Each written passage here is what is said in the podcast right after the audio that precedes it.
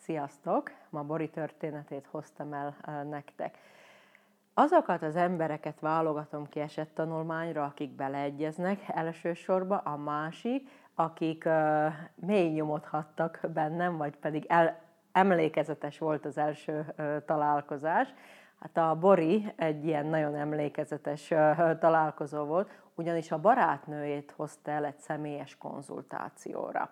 A barátnő, mikor eljött, egy nagy lelki traumát kellett rendbe raknunk, tehát ott, amit láttam, az elfogadható volt. Mikor a hölgyet kikísértem, a váróterembe, mikor kinyitottam a ajtón, hatalmas nagy közömbösséggel találkoztam. Konstatáltam is magamba, hogy ennek a hölgynek is szüksége lenne a személyes konzultációra de nem szóltam semmit, mégis a következő programon ott volt a, a hölgy, ott volt Bori. Mérhetetlen bezártság jellemezte őt, annak ellenére, hogy nagyon fiatal. A, a emberekhez való, való viszony, majdnem, hogy nem volt semmi, tehát nem éreztem belőle energiát. Ha azt lehet mondani, hogy kőfallal volt lezárva, akkor, akkor lehet, hogy még gyenge, gyenge kifejezés programról programra eljött, láttam, hogy szeretné a változást, de nem engedte meg még saját magának se. Végül a hétnapos elvonuláson jutottunk el abba a stádiumba, hogy azt mondtam, hogy nem adom fel addig, még, még meg nem látja, hogy milyen börtönbe zárja magát, és, és mennyire fiatalsága ellenére nem a élet élvezete jelenik meg nála, nem a szeretet, nem a nyitottság, hanem bezárta magát saját börtönébe. A hétnapos elvonuláson hál' Istennek sikerült Borinak kinyílni, és most ő elmondja a saját történetet, hogy ő ezt hogy élte meg. Szia Bori! Elmeséled, miért jöttél a programra? Eredetileg én rólad egy nagyon jó barátomtól hallottam, és utána egy barátnőmet vittem el, és őt akartam mindenképpen rábeszélni, hogy menjen, meg akartam menteni. Én akkor még mindig nem tudtam, vagy nem gondoltam, hogy nekem is erre szükségem van, viszont aztán hál' Istennek rábeszéltem magam, hogy én is menjek el az első programra. Így ismerkedtem meg veled. Mennyire volt ez neked nehéz az elején?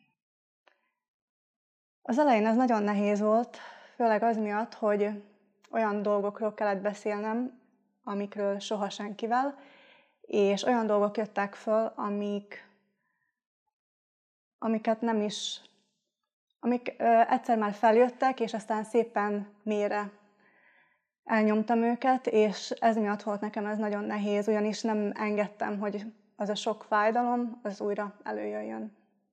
Tehát elmondhatjuk, hogy szépen, ami megszokott, és nagyon sok ember így csinálja, elnyomtad az érzéseidet egy életen keresztül, vagy eddigi életedben.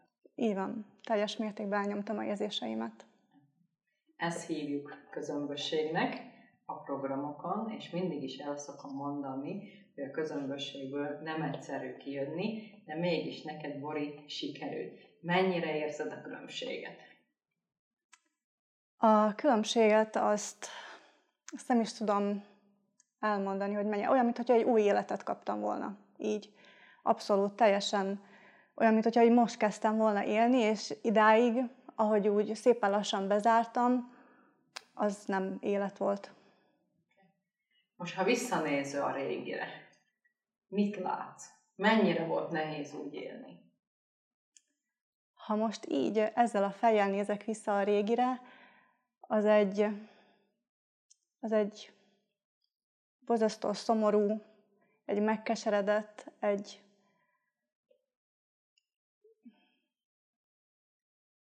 nem, nem, nem tudom elmondani, hogy mennyire rossz volt, ugyanis ez borzasztó. És mi van most?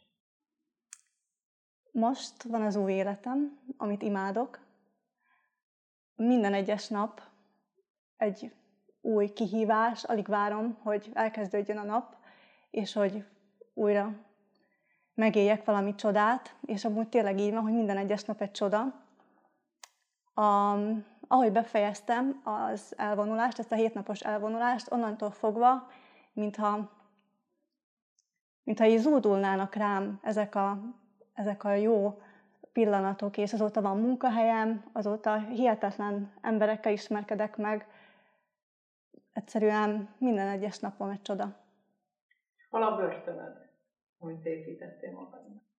Hát ezt a börtönt, ezt hál' Istennek, ezt lebontottuk, és nem is tudok oda visszamenni. Mennyire más az így? Teljesen más. Ez egy összehasonlíthatatlan és egy fantasztikus élet. Mit ajánlanál másoknak? Amit másoknak ajánlanák, az az, hogy merjék fölvállalni az érzéseiket, a gondolataikat, és hogy ne szégyeljék, mert megéri. Köszönöm szépen. Én is köszönöm.